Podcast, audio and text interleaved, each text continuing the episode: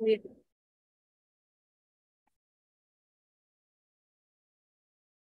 I have the pleasure of introducing you to Samata, And in their arena of sustainability within fashion, entertainment, and design, Samata has led design, education, and commercial initiatives for people in the planet. She has orchestrated sustainable fashion projects for the Oscars, collaborating with fashion brand houses such as Louis Vuitton, Armani, Vivienne Westwood, while partnering with emerging designers and talents like Billie Eilish, Maggie uh, Berard, uh, Tatiana Gabrielle, and most recently, Samata wrote and delivered the Sustainable Style Guide for the 95th Annual Academy Awards, known as the Oscars.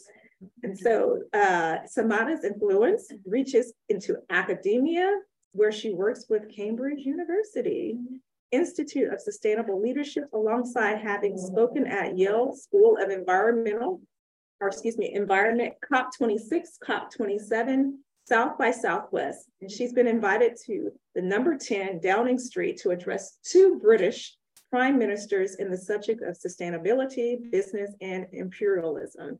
And if that's not enough, she's also a fellow of the Royal Society of Arts and sits on the Sustainability Council for Rothy's, if you know that brand, that sustainable uh, shoe brand, mm-hmm. with the focus on relationship between biodiverse, biodiversity, climate, and apparel production, a producer, published author of The Tribe, and that stands for Empowerment, or excuse me, the Empowerment Journal, the Fashions Designer Resource Book, Bloomsbury Publishing, and Samata has delivered her first TED Talk, most recently in June. Thank you. So, very accomplished here and be able to sit here alongside Thank with you. her. And so, like I said, it's going to be a very, you know, casual chat.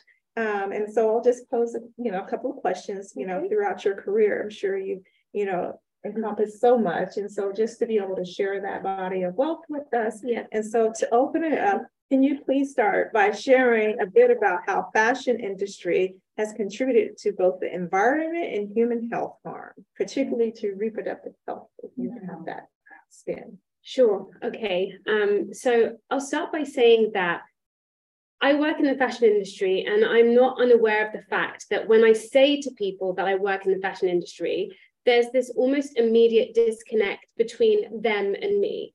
And when I say that, I mean, I think most people think they have a perception of the fashion industry. It, the word fashion means something to them. It means trends, it means fashion shows, it might mean extravagance, it might mean even being on trend. And I don't think a lot of people have, even if you love clothes, I don't necessarily think a lot of people have the most positive association with the word fashion because as an industry, it's designed to make people feel like they can't quite ever fit in. That's how the fashion industry thrives. It thrives by putting out trends, putting out kind of shoots, putting out campaigns that will always make you feel like there's something else you need to have to participate. Right. So I recognize that sometimes there's a barrier presented when I say oh, I work in fashion but when I try and change that dynamic and I say I work in the clothes industry, and every single person in this room is wearing clothes. In fact, I hope every single person in this room is wearing clothes. Um, then suddenly there's this thing we all have in common. We all get up in the morning, we all get dressed, we put clothes on our body. And that thing that we put on our body comes from somewhere. It either comes from a farm, a field, or a forest. So it could be cotton that's growing in fields, it could be viscose or rayon that grows through trees, it could be leather that grows in farms on animals, or it's made in a lab, but it still comes from the planet through fossil fuels. Polyester, nylon, those are synthetics derived from fossil fuels. So a big part of what I try and do before I kind of explain the impact is just let everybody know that we're all in the same conversation together. However, the clothes I choose to express myself might differ to the clothes you choose to express yourself, but ultimately, this is a conversation we all take part in. And it affects us, it affects our families, it affects our kids, it affects our friends. So the fashion industry is huge. It's a global touch point. And I think a lot of people aren't aware that it has massive environmental and social impact. But I'll focus on the environmental side because it's more fitting for this. But just, just to kind of give an idea of the social impact, it's everything from human rights and social justice issues, exploitation of garment workers. 80% of our clothes are made by Black and Brown women mm-hmm. around the world um, down to child labour issues, it's unsafe factory conditions, it's a lack of gender equality, across to just farmers not being paid fairly for their raw materials. There's all this social impact stuff. But then the fashion industry has a massive environmental footprint as well. And that's because we have this massive value cycle. You know, fashion starts, like I said, in farms and fields and forests with raw material extraction. And when you're looking at something as simple as a cotton t-shirt, that is literally a farmer growing cotton, harvesting that cotton. But when you look at what's required to do that, if it's not being done through like a clean regenerative process, it is a ton of fertilizers and pesticides. It is so chemically intensive. I mean, cotton's common, that's why I use it as an example, but like literally 16% of our global use of insecticides and pesticides is to grow, um, to grow cotton. So we have this massive impact on our soil, our biodiversity, and, and anybody knows if you spray something with pesticides, all life forms die in that thing, everything dies. So we have this kind of impact through like even just processing our materials and then treating them. So, like when you're going from a fiber to a textile, there's a huge impact in creating what we consider materials. And that's kind of treating it, dyeing it, coloring it. In fact, we have 8,000 to 10,000 chemicals just used to kind of create our garments. Wow. So, this is a lot of chemical use. So, there's this immense impact it has on our planet. Um, I've been fortunate enough to work with organizations like Greenpeace, for example, on this massive project called Detox Fashion. And there's this really unfortunate saying in parts of the global south, because obviously this isn't being kind of dumped in Knightsbridge in the United Kingdom. It's not, it's not like running into the gutters of Beverly Hills. It's Cambodia, it's Indonesia, it's Ghana, it's Rwanda, it's Ethiopia. It's often communities that are affected by or that are inhabited by people of color. And there's a saying in Guangzhou in China that you can always tell the color of the fashion industry by the color of our waters because they go out to their rivers and and they try and fetch water and swim and those rivers are bubbling purple green red etc so there's this big impact on our planet but the impact that fashion has on people is just not talked about enough and it is absolutely huge um, as I said, we all put clothes on every day, but the skin, our skin is our biggest organ. Mm-hmm. And I don't, I don't again think people necessarily consider the skin an organ because it's external. You know, I think about organs, I think of my heart, my liver, my lungs, but the skin is our biggest organ. And so anything we put on our skin directly influences our health. And when you look at what we're putting on our skin through fashion, the impact is massive through chemicals and through materials. Right. So I want to dive into that, but I also want to kind of allow you to yeah. question me, so I'm not just speaking at you. Oh no, no, no, it's great. I, I love fashion, so yeah, I apologize. I'm in good company with you.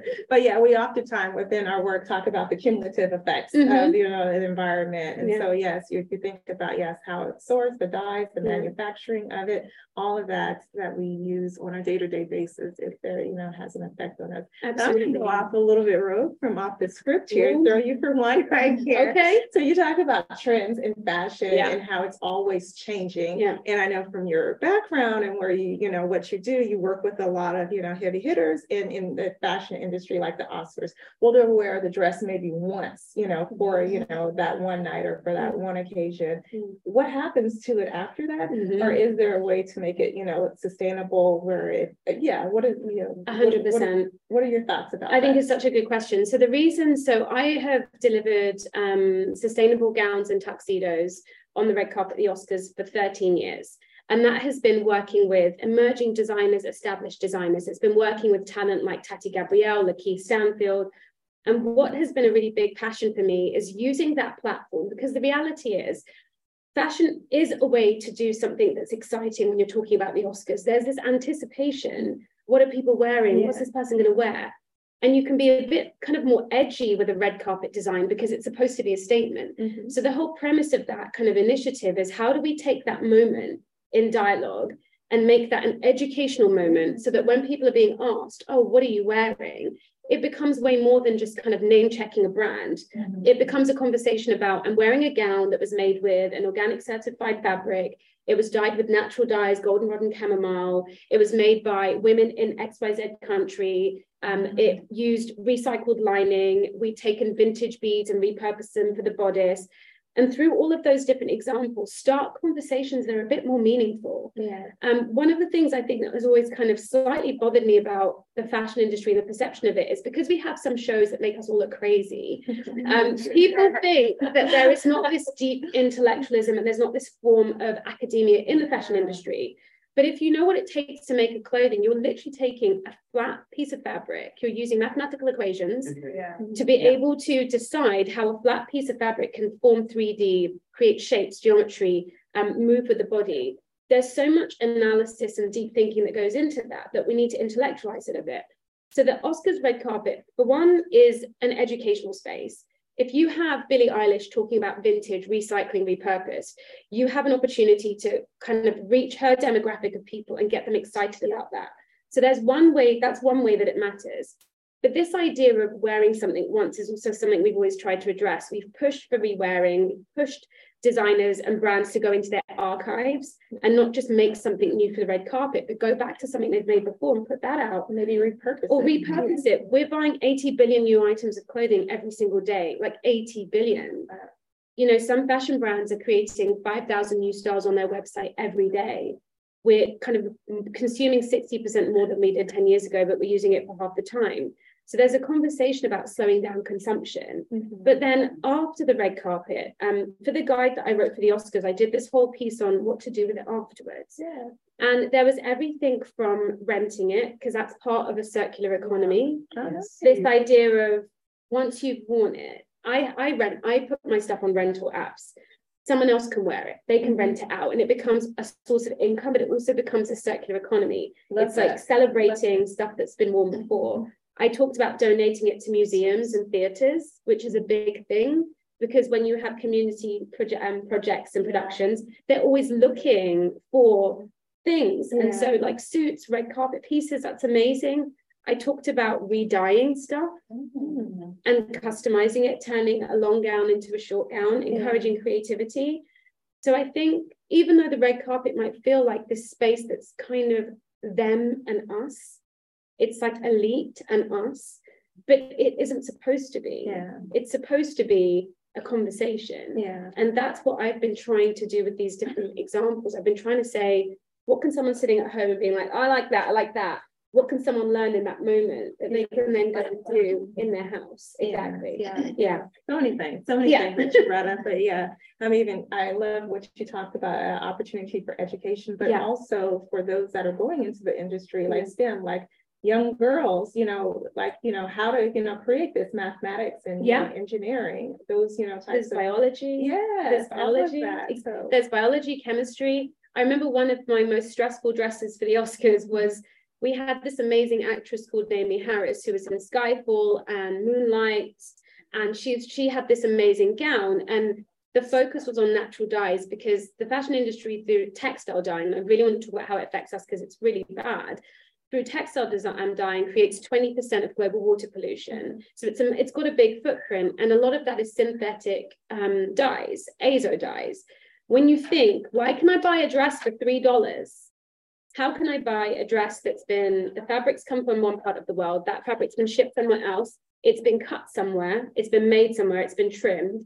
Sometimes it's sent to another country to be finished so they can have a label that says made in Italy, even though it was Mhm. made in China. Mhm. When you consider all of those steps, how is it that we expect to be able to pay $10 for that?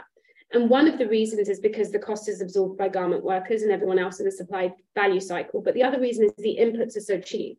Yeah. So azo dyes are synthetic dyes that are super, super cheap.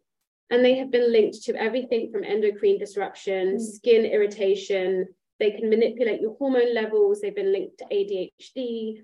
And these are the things that are in kids' pajamas. They're in Halloween costumes.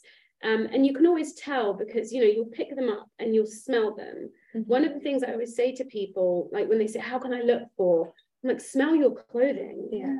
smell your distinct clothes. It has yeah. a distinct smell. I always wash my clothing when I bought it new, especially if it is a synthetic, because I can smell it. And especially if it's for kids, I always give it one cold wash because then the chemicals kind of go out. Um, so those azo dyes, that's part of the reason. So this this idea of what we're paying for needs to be analyzed. This idea of you get what you pay for. Well, lots of people don't know what they're getting. Yeah.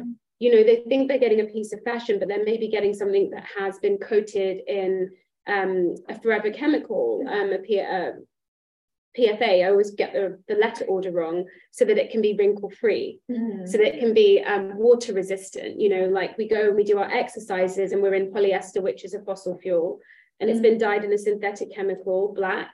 Um, and then we're sweating, and our pores are opening, and as we're working out, those chemicals are seeping into our bodies. Yeah. And they have all of this impact. So there's an opportunity here to not just celebrate the people who make our clothes, but to have a higher expectation of what passes for safe fashion as well.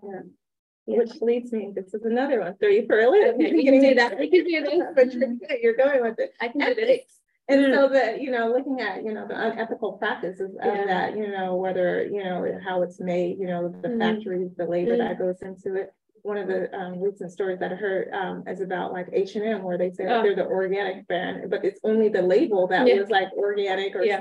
So, oh. yeah, yeah, yeah.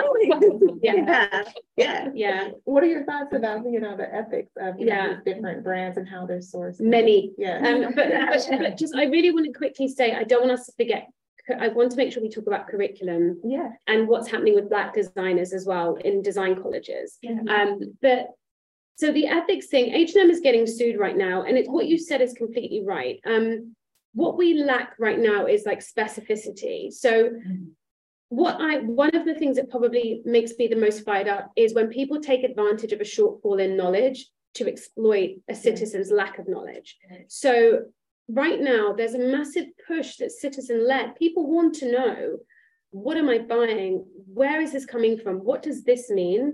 In the UK, we have a new legislation coming in that's purely driven by citizens asking questions. What does organic mean? What does this certification mean? I mean, there's 300 to 400 certifications out there. It's overwhelming. And even though you have platforms like Good on You, which give you as a citizen an idea when it comes to fashion about brands that are being transparent about certain things or not, it's still overwhelming. And so what brands will do, H&M being one of them, they use the buzzwords that we feel comfortable with. So if I go organic, if I go to the farmer's market and I see a specific label, I'll still ask like, what does this mean? Because we're used to doing that for our food. That's the thing I, I we're used to doing it for our food. We know how to look for good food. You know how to look for a good apple, right? You know how to look for a good banana, but you don't know what to look for when you're looking for a good top, a good pair of jeans, because we're not educating citizens on how to shop. Like we're not telling them, look inside the lining, check that it's overlocked, check that if it's something that's going to be stretching on the elbows and knees, that it's reinforced. Mm. Make sure that if the label says it's a blend, you recognize that can't be recycled. Like they can't separate textiles. Only 1% of textiles in the world is able to be recycled. Right. If it says wash it at 70 degrees, 90% of the energy of your washing machine is heating up the water. Do you want to have that impact on climate? We're not giving citizens the tools to analyze labels so how will they know if something says it's organic, what that means? So for me, that became something that really bothered me when I had my son because suddenly I'm looking for kids' clothes and I already know about the fact that, you know, the dyes being used um, in the clothing, either they're, the, you know, when you've got printing, they've used phthalates. So if you have a t-shirt that's got mm-hmm. printing, they've used phthalates to soften the ink so it can sit in those jeans. But phthalates are linked to ADHD, they're linked to eczema. Um, if it's got, you know, like we talked about anti-flammable, anti-flammable became an issue because kids' pajamas were catching fire. Mm. And so suddenly there was a legislation saying we need to make sure that kids' clothing is anti-flammable. So suddenly they're getting loaded with chemicals so that they won't catch fire. But what does that mean for the kids? Yeah. PFAS, that's it. Oh, yeah. PFAS is always trying to duck out of me. Yeah. PFAS. So suddenly we've got that being absorbed on a sleeping babe. And one of the researches we did with Greenpeace showed that after wearing a single pair of pajamas just once, chemicals were showing up in a child's urine for 12 days. Wow. Just one wear of these pajamas. So suddenly there's all of these questions we we deserve the answers to as mm-hmm. citizens and that we should be you know we should be able to get access to. So one of the things with organic is it could say it's an organic uh, romper or play suit. You call them play suits? Mm-hmm. Uh, pajamas or pajamas. Okay, we'll do that. um, but what they're saying is what you as a citizen need to ask is what part of this is organic? Is the fabric organic or is the dye organic? Because you can think you're buying an organic piece, but it's just the fabric. That that's the certified organic piece. It's certified organic cotton, but it's gone through those stages because remember, you you make the fabric, you dye it, you treat it, you give it that tie dye effect. You put like mm-hmm. you know, mum's the best printing on it. Mm-hmm. Then suddenly all those processes six to ten thousand chemicals. Wow.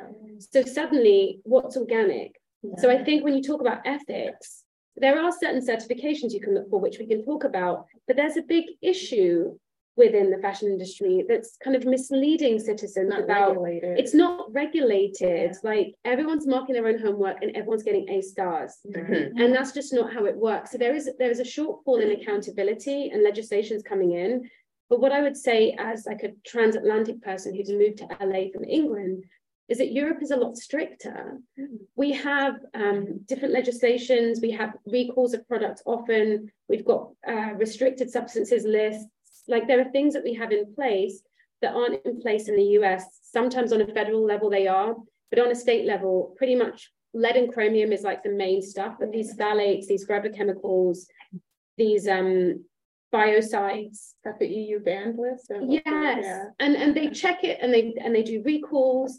Um, so I think there's work to be done here, which is why I'm happy I'm here. yeah, but we're happy you're here. Yeah. So we want to make sure that okay, I'm get back on oh, yeah, okay, the schedule. But you mentioned something getting into the education or the biology, not to be remiss for that. Yeah, I just wanted to quickly say. So one of the things I feel passionately about is obviously education and curriculum. Um, and I think that a lot of this information is withheld at the design college level. So um, it, it's always weird to me that you'll go into a hospital or you'll speak to your doctor and it feels like here doc, they don't talk about food and diet and it's like but there's a link um, they'll say go speak to someone else about your food but we know there's a link between what we eat and how our health is regenerated and how we feel um, and in the same way that those conversations should be happening with our doctors i feel that in design colleges there should be conversations educating designers about what they're putting into the clothes that they're making yeah. there should be curriculum about who that's impacting because like i said it's global south, it's black and brown bodies. So there should be an awareness of that. But more often than not, there isn't. I mean, there isn't even representation in the curriculum. So mm-hmm. so that doesn't happen. And I think that there's an opportunity missed yeah. there because designers make our clothes. Yeah. So they should be aware. Huge gap. Yeah, huge yeah. gap and you've touched on a lot of this. Okay. so I know I speak really quickly, but I just have so much I love about this subject. So I guess that, leads us very nicely. And we'll have time for Q&A, so if you have any questions. But so what are some of the changes that need to be made by the industry mm. or government? You're talking about the difference yeah. between uh, over the pond, right? They say yeah. versus here. Yeah, over um, the pond. Yes, and consumer, and us as consumers, what are some of the, those yeah. changes that you, you would say that between yeah, the, in the apparel industry Definitely. government and consumers. Definitely. So there's five groups that really matter in this conversation. Five. Um, and what the fashion industry is doing right now, um, which I think is wrong in some ways, it's it's making citizens feel it's something they have to choose differently, mm. um, which is always what happens. It's kind of like this is for you to make a decision that's different. And yes, it is for us to make different decisions. You know, I always say like, you know, I always try and say recycled poly over poly, natural fiber over synthetics, certified over non-certified. Like there are things I try and do. But there are five groups. There's manufacturers who make our clothing, mm-hmm. um, which is not the same as designers. Designers might lean on the manufacturer and say, I want you to make this for me. Uh, but the manufacturers who make our clothing have a responsibility to an extent with how they're making that clothing and the materials and textiles they're using. Because I remember working with a designer and, and she said, My manufacturer doesn't present me with sustainable textiles. I'm asking for help and they're not presenting it to me. So there's a relationship there that is kind of codependent. So the manufacturers and the factories, there is a responsibility there. The designers, there is a responsibility to be accountable for what you're making.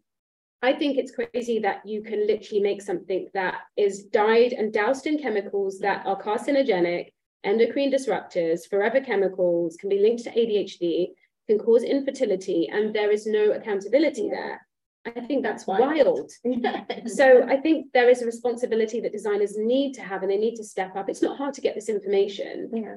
Um, a horror story I remember is they banned a specific shade of blue um, for these kids' Halloween quest- um, costumes because to get that blue, they use the same dye in textiles um, to get that same shade of blue. But the origins of that dye were from Agent Orange. So can you remember during the war they had? Yeah.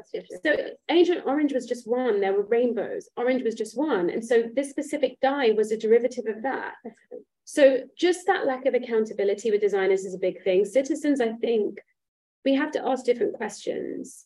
I know that this industry positions itself as like this kind of airy fairy, like in today, gone tomorrow thing. But now you know differently. Yeah. You know, now you know Yeah, you're better. you you know better. You Mhm. can do better, like your lingerie. Those things are very intimate. You know, we're wondering why we have young kids getting their periods at six or seven. There is a link. So there's questions we can ask that are different as citizens. And then legislators, that's the fourth group.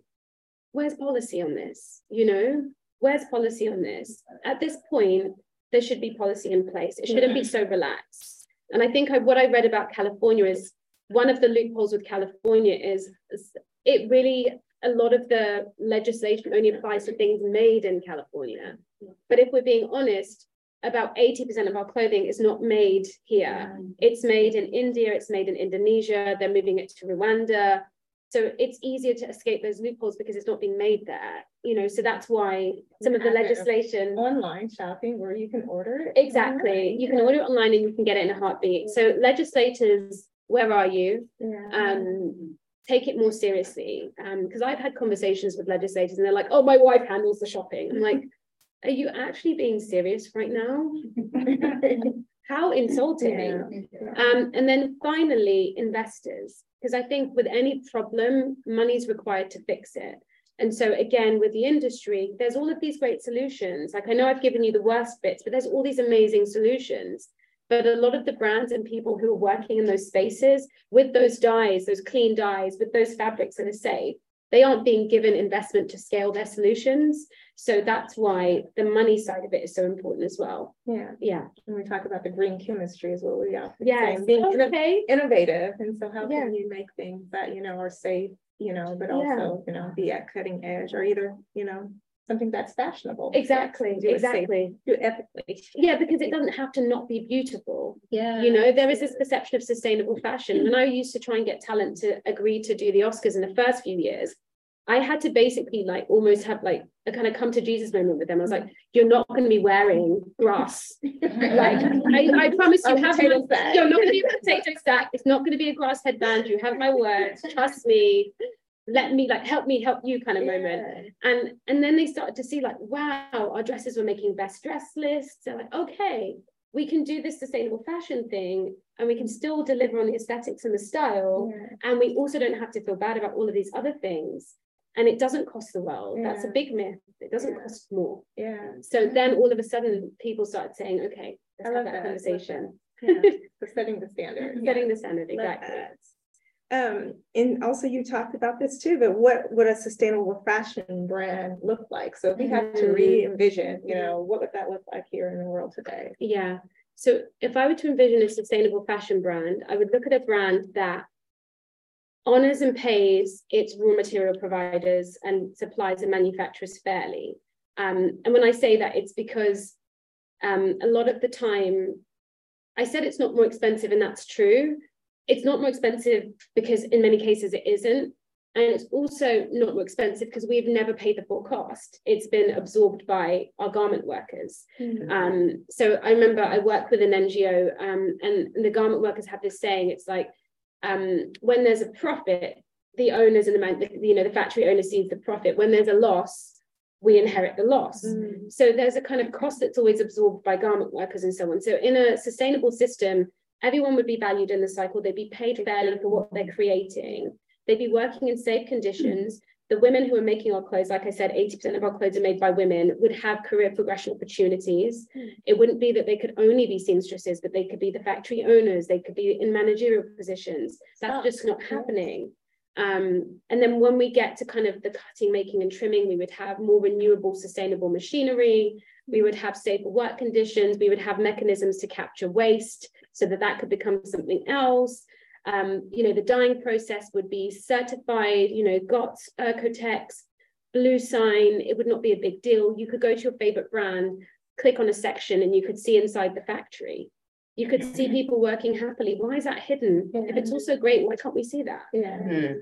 Right. And then from a citizen level, we would have clear labeling on our clothing. Um, we would be able to, there would be less stuff. Mm-hmm. there would be nothing allowed on those aisles when you're going to pay, mm-hmm. which get the impulse buys. um, it would be clear labeling, it would be honest, the certifications would be consistent, like maybe a handful of them, not 400. Um, and then there would be mechanisms in shops to take back the things that we finished with.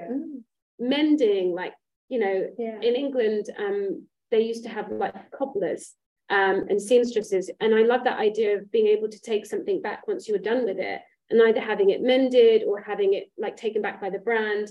Levi's did something like that. Um they did a take back. They give you money for your old levi's. Yeah. it's a relationship. I don't think buying clothing should be the end of a transaction. I think right. we're in a relationship. It's like, we go together now. like, so, you know, going through life stages, couple. So, you know, I'm evolving. What else do you have for me? I feel like we should have a relationship with our brand. They shouldn't see us as transactional things. Yeah.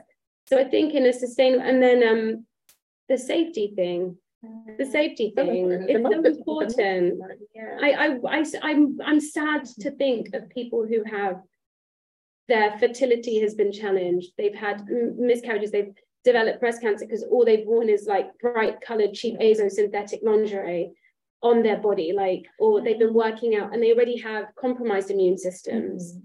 You know, we were talking about childbirth, and I was like, well, they send you home and they give you these maternity bras, the polyester, no certifications on those, and your hormones are already back crazy and then suddenly you're putting something on that that messes with your hormones further yeah. so it's just yeah education just that knowledge being freely available and like completely honest thank you thank you yeah.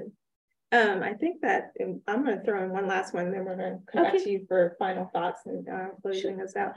But another trendy word is minimalism in like, yeah, our capsule wardrobe. So, yeah. what are your thoughts, you know, on that? You know, yeah.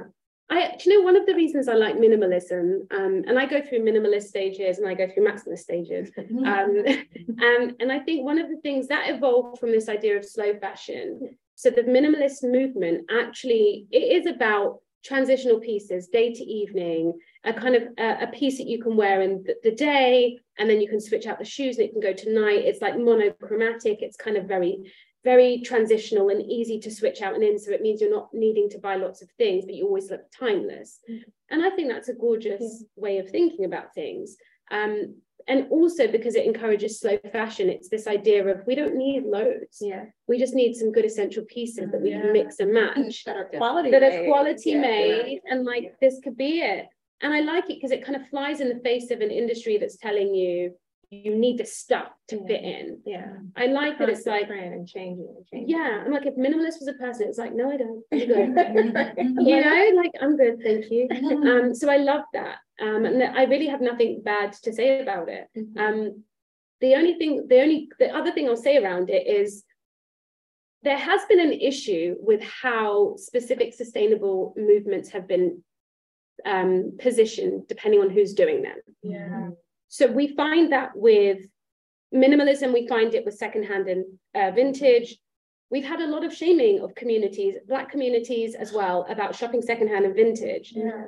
It becomes a thing that is conceived as perceived as being trendy and on on, and now all of a sudden it's the thing to do. Yeah. So we talk about it like the gentrification of thrifting because mm-hmm. and secondhand because people were doing that because vintage now it's yeah, yeah, exactly. And vintage has to be 20 years or so like, exactly.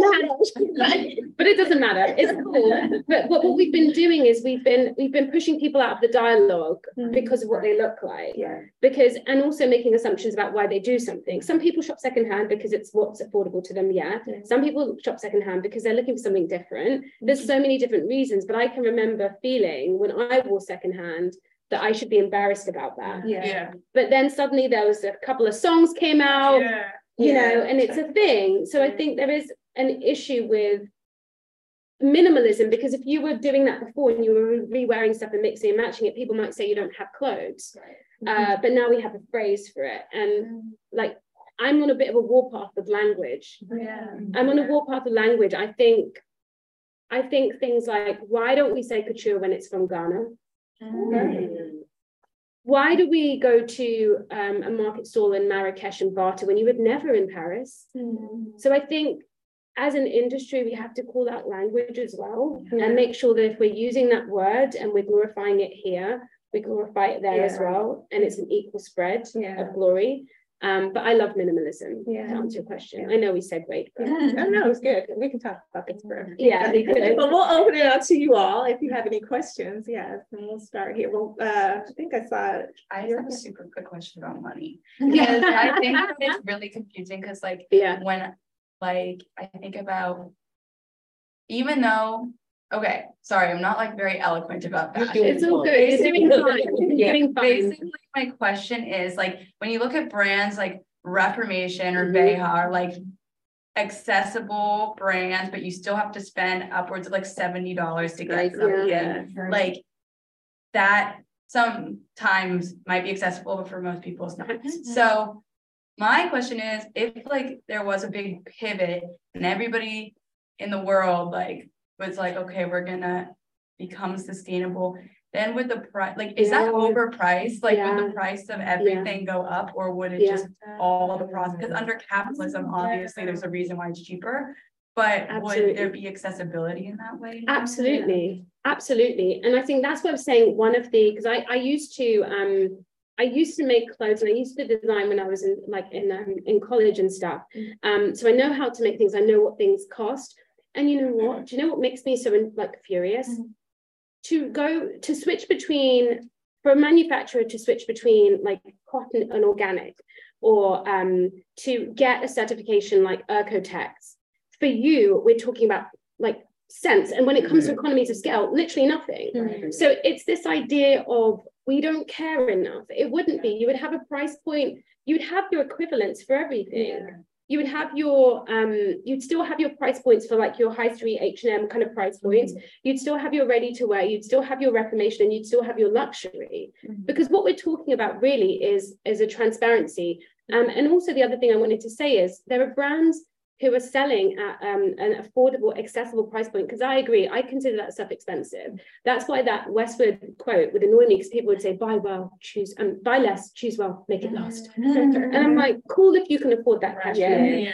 Um, but actually, if you can't, then what you do have and what you can afford, just look after that really well, Yeah. right? Um, but there's price points for all of that. And you have brands that are making decisions to spend more on an ad campaign Yes. Yeah. Yeah. or making a decision to do 5,000 new styles instead of saying, okay, we'll do 3,000 new styles and just put that money towards paying off factories more. Right. So it's not that you wouldn't be able to access fashion because you can access it at every level still, but it's this idea that how can we maximize our profits Yeah. um, as much as possible off the back of people? Mm. But in the long term, it's more expensive because Yes. they're going to get sued to pieces, which is happening now. H and M is like in court. It's like Shein and H and M, H and M are suing each other, which is like mm. a battle of like the worst. it's like why would you draw attention to each other like this? I'm embarrassed for you. I'm embarrassed for you. There's a price point for everybody, but it's because like they won't be willing to do that. There are some brands who are like, we don't do print stuff. If you want our lookbook, it's digital Yeah. because they're like, that's tens of thousands, hundreds of thousands in a year that we'd rather put for this certification to pay our workers more fairly. So a hundred percent it's accessible, but we just there's just not enough care. Um, and maybe I'd love to share a list with you guys to share with anyone who's attended about some of the brands across these different spaces, but they're there. Yeah. Thank Definitely. you. Yeah. That's so refreshing. Yeah, Thank no, I promise. think we have one here, here, and then there.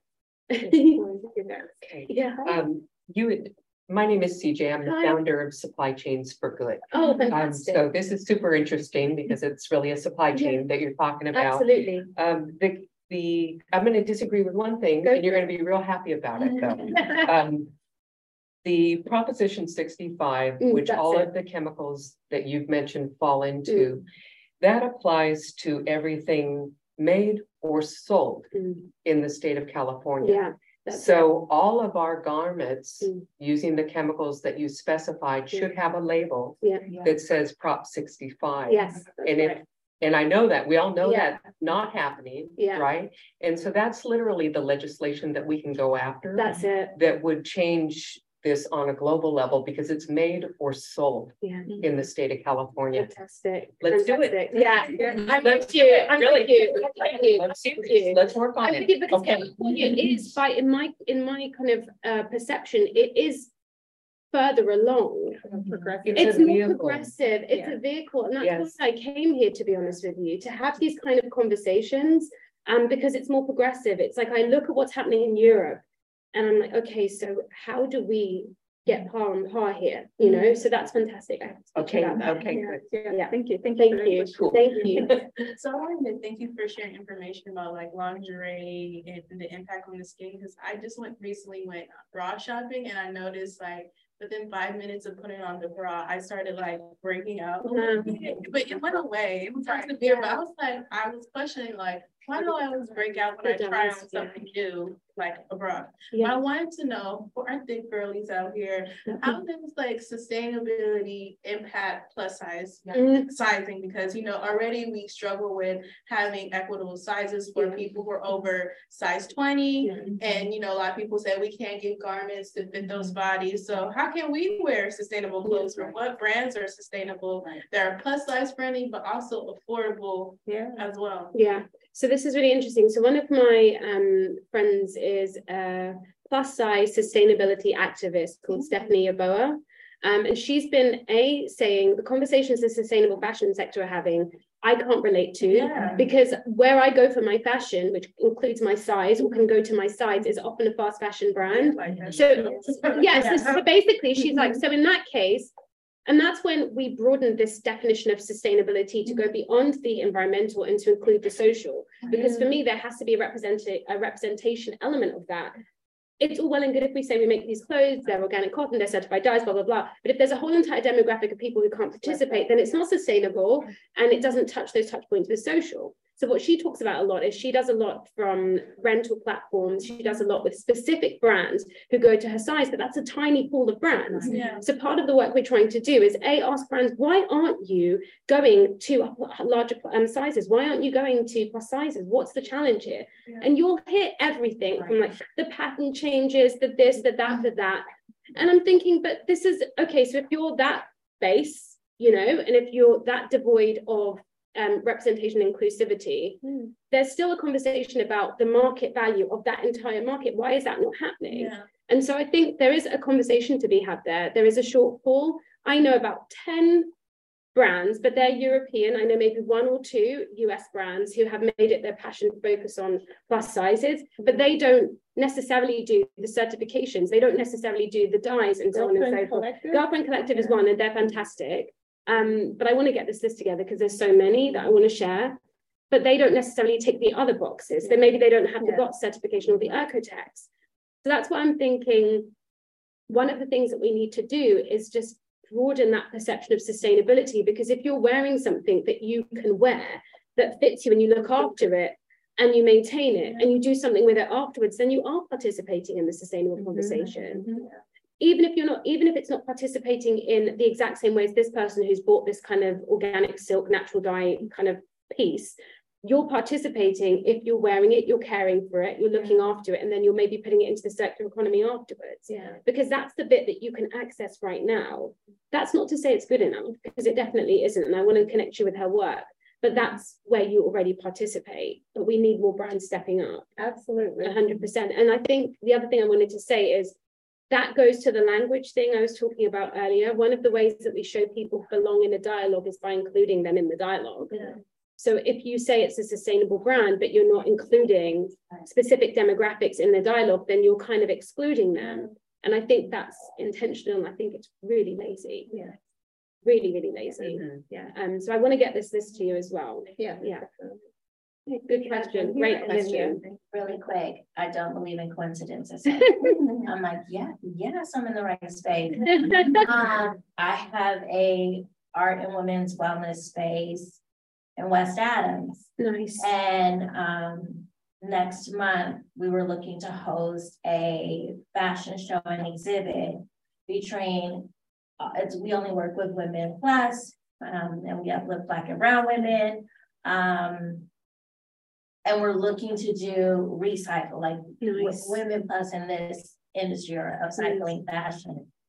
And I cannot for the life of me find any women of color who are doing upcycling brands. I'm seeing a lot of men Mhm, doing it and a lot of white women doing the work. mhm. Um, and just collectively co- would love to call out and just have more women, black and brown women doing this work because like you said, these, we are the ones, Yeah, making you know, making it Yeah. in the factory settings, but when it comes to having our own brands, Yeah. um, we're missing there. So thank you so much for What, what you said, um, I, I, okay, we have to work on this list. There's- I've got three, three women and uh, two of them are LA based. Um, and I just, I, I- I'm wary of, I'm always wary of shouting out brands because I don't like to show favoritism. Yeah, Yes, yeah. but I'll share that, um, and we can circulate it. But what you said is one of the things, I know I've said this is one of the things, I've got many one of the things. Um, but that lack of, um, um, ownership of brands is very, very frustrating. And again, I think it's a social sustainability issue because, and also when you do have black owned or black led brands, they aren't given the same runway. So let me give you the example of Rihanna's brand.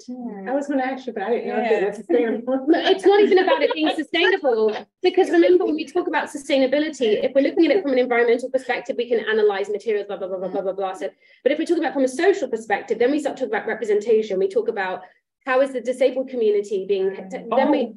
Where, where are we Yeah, oh, yeah. Where are we going there, right? So then, Savage, so? Fenty, not Sav, not uh, the the um the luxury brand. She was not given the runway that the other brands within that luxury conglomerate were given. She was given less time to be profitable, is what happened. And more often than not, that's what happens all the time. You don't get the same runway, you don't get the same financial backing and infrastructure, you get less of an opportunity. And then it's like, okay, we tried, it didn't work.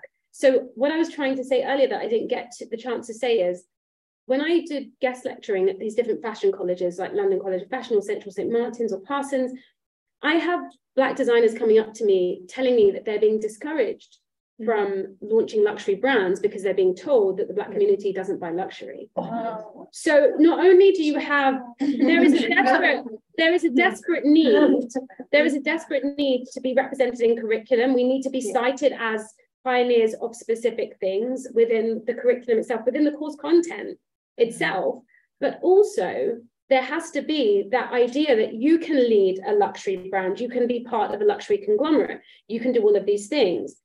When we talk about things like the 15% pledge, it's because of a black woman called Aurora James who was like, we need 15% shelf space for black owned brands because we're not getting even that. So what you just said is just so on the money. Um, and that's why I'd spoken before about the need for investment. Yeah. Because capital behind you, capital behind these other brands, giving them the opportunity to become established. You know, your run shouldn't just be two to three years. You should be able to be here for 10, 15, 20, 30 years. Yeah. And that's the thing, like that doesn't happen. Money gets pumped into brands that are losing money every year, but we're not allowed to lose money Yeah. for like six months. Right. And that's why that is necessary. So I would love to hear more about what you're doing. Definitely. Um, it's, well, maybe it's a question, but, um, when you were talking about minimalism and Yeah. like, um, it made me think of, and I'm an older millennial, it made me think of what not to wear. Oh. And the other one. What not to- Um, and I just remember that being, even though like in the black community or like in our own communities or like the perception from other people of us, um, hand me downs or wearing the same pieces is, is like not a thing. Mm, But I remember watching that show being like, they spent five thousand dollars on like ten pieces. Yeah. Like, what is this? But also my, my- I think my question is, is like, What is this? I, I, I was wanting to get on the show, so like, like, I used to purposely dress terribly so that I um, but I really, that really like made me look into like essential pieces because Mm. I, I'm guilty of like fast fashion Me all the time. Me. Um, but I'm wondering, I think my question is like, when, when did that shift? I feel like that was a thing when I was in early two thousands, late nineties, that like, essential pieces were a thing, but like when did that shift in the fashion industry? Because to like the fast to the fast fashion. yes, it's, it's like uh, it's almost like when fast fashion fast fashion came out, that show like got canceled Yeah. and that went away, and like that idea of like essential pieces and like, like what shifted? I would say in the past, like honestly, in the past 10 to 15 years, there has been the mass export of manufacturing to the global south. And it's so, it's kind of like when did call centers all go away? When did you start calling your bank and they're like, you're literally speaking to someone in India, right? It's the same thing. It was like the past 10, 15 years, we've seen bit by bit, brands are just, they've just uprooted and moved their manufacturing bases to the global south Right. um, and in that made so much money.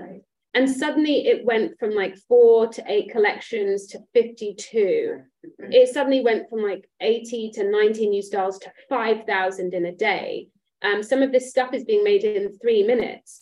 Um, I remember a friend visited a factory and they have a buzzer, they have a, t- a clock, a three minute clock going for them to get from the from the fabric being cut to the finished piece ding. So I think when all of that started to happen and the instantaneousness of of of, of us too, like people get mad if their Amazon is not the next day. Oh, I know. They're like, but like, it's just Tesla. It's, a problem. So it's not just fashion, it's this conditioning and this idea of now. Yeah. I want it now. And I want Microwave and, I- and I can get a couple of them because they're so cheap. Yeah. Well, they're not so cheap because I don't want to devalue the people that made them, but they're so that there is an easy enough decision that I'm going to get 10 of them. If one doesn't work, never mind. I don't even need to return it. It's so inexpensive. Yeah. Um, so there was that part of it as well. And and the other thing I would say with Brexit in the in Europe, because we had the Brexit, Mhm, mhm. what's happened there is because the stuff is so the, the cost is so like meh, that when they're returning something, the, the, the, the returns they're not even returning it, they're kind of just burning it at the Right. border. Yeah. Mm-hmm. So because they're like, it will just cost me So much. to- so much to return it. So the brands are just like leaving it at the border. They're not accepting returns. And then after a while, it just gets burnt and it's cheaper for them. So I think there's this whole thing that's happened. You're They're in completely line for right. environments. right? There's a whole shift that's happened with us as well. And it's suddenly become we can have loads and we can have it now. We don't even need to have it for long. And I think that social media bit plays a role as well. That's that's what I was gonna say. Because now people know we wore Yeah, it. yeah, yeah. And thank you for bringing up the textiles and PFAS, because I didn't introduce myself, and I'm Naisha, and I work for breast cancer prevention Oh, wow. That- We do a lot of that work. Um, Oh. you know, we helped get, you know, REI to promise that they'll take PFAS out of their textiles. Fantastic. But I, I, it aligns, so that's why I was Yeah. like, I need to talk to you. Yeah, yeah, that was the Greenpeace study, um, the Greenpeace study where they, and I don't, I want this, in this case, I'm name check, but they had gone and taken bras of Victoria's Secrets, they'd gone and taken them and tested them. And then they came back and said, like, this is a problem, there's so much in here.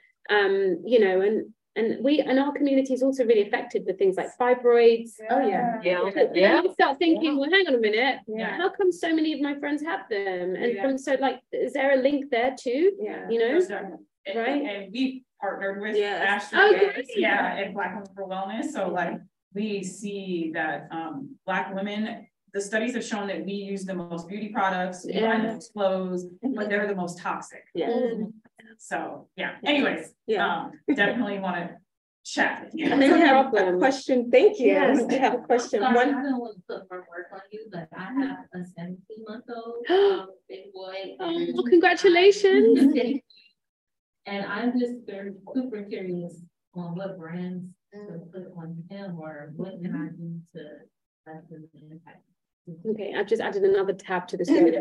No, but by the way, um, the reason I do, because I have this anyway, when I find brands, I add it to my little spreadsheet. I'm like, okay, this is a kid's brand, this is a this brand, this is a this brand. yeah. So I will just share that resource. But one of the things I would say is, um, now I think because this is a conversation that's rising in consciousness, kids brands and um, brands for newborns are becoming more vocal about their processes. Right. So there is a conversation happening now around, oh, we we use non-toxic dyes, or we use because that's the thing. Like the, the dye thing is a big thing. Like to, the Mhm. dye thing is a massive thing Mhm. because on a hot, sweaty day, that's what's le- like. Have you ever taken off an item of clothing and like your skin's slightly stained by that dye? Yes. Yeah, like Mhm. it's it's the, the the textiles. I'm not saying cod like polyester. Yeah, it's a, a fossil fuel. I know it's weird for people to think they're wearing a fossil fuel, but they are. But it's really the chemicals and the dyes. So it's kind of there's specific language around that on lots of kids' websites. And what I do when I find a brand is I'm emailing them and I'm like, what is your um, chemical um, safety like uh, protocol? Like, you want? Do you use restricted substances lists? What do you do to make sure that there are no harmful chemicals in the kit, the clothes that you're making for kids? I'm very um, vocal on that, and I love the Etsy. One of the things I did when I had Theo was I went onto Etsy and I started to look because it's small Yeah. makers who have that community. There are so many people making like certified organic this, OEKO-TEX that, bluesign this. So there's there's communities on there. They're doing it small scale, but they're doing it. Um, so I'll get that to you. But the, the things I would say to look for are Global Organic Textile Standard. That's really robust. OEKO-TEX means clean. It's a good one. It's a good one. It's one of the good ones. If I get both, I'm like, this is great. bluesign is good as well. So there's like two or three that I always look for as like a base. And I try and avoid buying polyester for him. And if it is polyester, I wash it first and I smell it and I wash it and I smell it. And then I'm like, okay, because you'll always smell it on the kids. And the other thing I did, and I don't know if it works, so this is just me being kooky, mm-hmm. is I used to put barrier cream on him before I would put something on. So um, if it was like hot, I would put barrier cream, like you know the cream that's for nappy rash and stuff, because I would put that on before I would put him in like maybe like the swim stuff. Because I was like, I don't know what I can do. Like finding a like a sustainable swim Yeah. item for a baby is nearly impossible. um, so I would try and put like a barrier cream or something that wouldn't like w- that would stay. So I felt that there's something between his skin and this textile. And I can't say it works. I'm just saying psychologically, I was like, I felt like I was doing something. Thank you. Yeah. And I think that nicely brings us to the close here. Or what are some final thoughts, like Mhm. as consumers, or what should we, you know, what should we think about, or what should we do? I think I think you shouldn't um you shouldn't underestimate your ability and your right to ask questions of the brands that clothe you. Mm. I'm a big fan of doing it in the social media sphere. Mm-hmm. I feel that because it's out there, it's something that they can't, they have to respond on. I will go in and do a comment on your Instagram with quickness because mm. people will see it, they'll interact with it. And I'll be persistent on that. You know, what is your toxic chemical policy? What is your this? Like, yeah, don't direct me to a social responsibility page that says 20% of our workers are paid fairly. I'm like, so 80% aren't. Right. okay like you know because that's a big one like it's Yeah. it's hidden in plain sight um so ask questions and be really visible about the questions you're asking you know i love you can be i love your brand i want to support it but these are my concerns you know and then just search. I found so many sustainable brands just by searching for kids brands that use non-toxic dyes or like i just googled. Yeah. um, and I, I, I'll close by saying, you know, when you're planning a holiday somewhere and you manage to find like the most remote part of that place you're going that does the specific thing that you're looking for. Like I went to somewhere um in I went I went away and I found someone who did jollof rice, which is a big deal for me. um, and I was like, how did I find it? I researched. So I feel that if we go away to places, we go on holiday and we can research and go and find this thing in this remote place, Yeah. we can apply ourselves in the same way to find the information we need, but also to find a few small brands that we can support. Even if 80% of your wardrobe is not sustainable fashion and it's Yeah. whatever you can just support a few of them because your support will help them grow. Yeah. And then they become a scalable business. I love that. Yeah. Well, thank you. Yeah, that's thank you. One last. Yes, see yeah, one yes. last hand. Yes. I saw the hand going up. Yeah. up, up, up. Okay. So, Hey, in regards to being an advocate for like the, um, the fashion industry, would you be like the, the, would you say like the leader of it? Like in regards to sustainability, um, with the red car- carpet outfits and making a change to like, um, garment factories? mhm. Um, would you be like the lead advocate, like you have a nonprofit or any type of? Yeah, so that, yeah. So do you mean, so am I, do I consider myself a leader in the space? Mhm. Yeah. Um, definitely, because I've been trying to have this conversation for like a long time from like being a student. So I consider myself a leader in the space. And the red carpet, yes, because I think it's exciting and I think there's an opportunity for massive impact. Mhm. Like when and for relatability, like I said, like when LaKeith is saying this is what sustainability means to me, that speaks to a whole different demographic. That speaks to black men. Right. When Billie Eilish is saying it, it means speaks to another demographic. When Marlee Matlin is signing it, that speaks to a different demographic. So I consider myself a leader there, yes. I work with NGOs and nonprofits. I work with um, academic institutions. So I write curriculum, I teach. Um, I work with nonprofits like who work across garment workers' rights to representation for um, Black owned businesses. Um, so I work across across the remit. Um, and I hope that I am, I consider myself a leader and I hope that I can just keep carving a space out for these conversations. Very well accomplished. I hope And so. Fashion forward. Does that answer your question? Oh, yeah. Are you sure? Yeah. Okay, okay, good. Well, thank you all for all the questions. Thank They're you. beautiful. Thank you. Thank you so much. Thank you. And I'm sure you're around um, after for anyone Yeah, who may have questions or anything like that. Definitely, definitely. Thank you so much. Thank you. Thank you. Oh, yeah, yeah, sorry, I thought it was the beginning.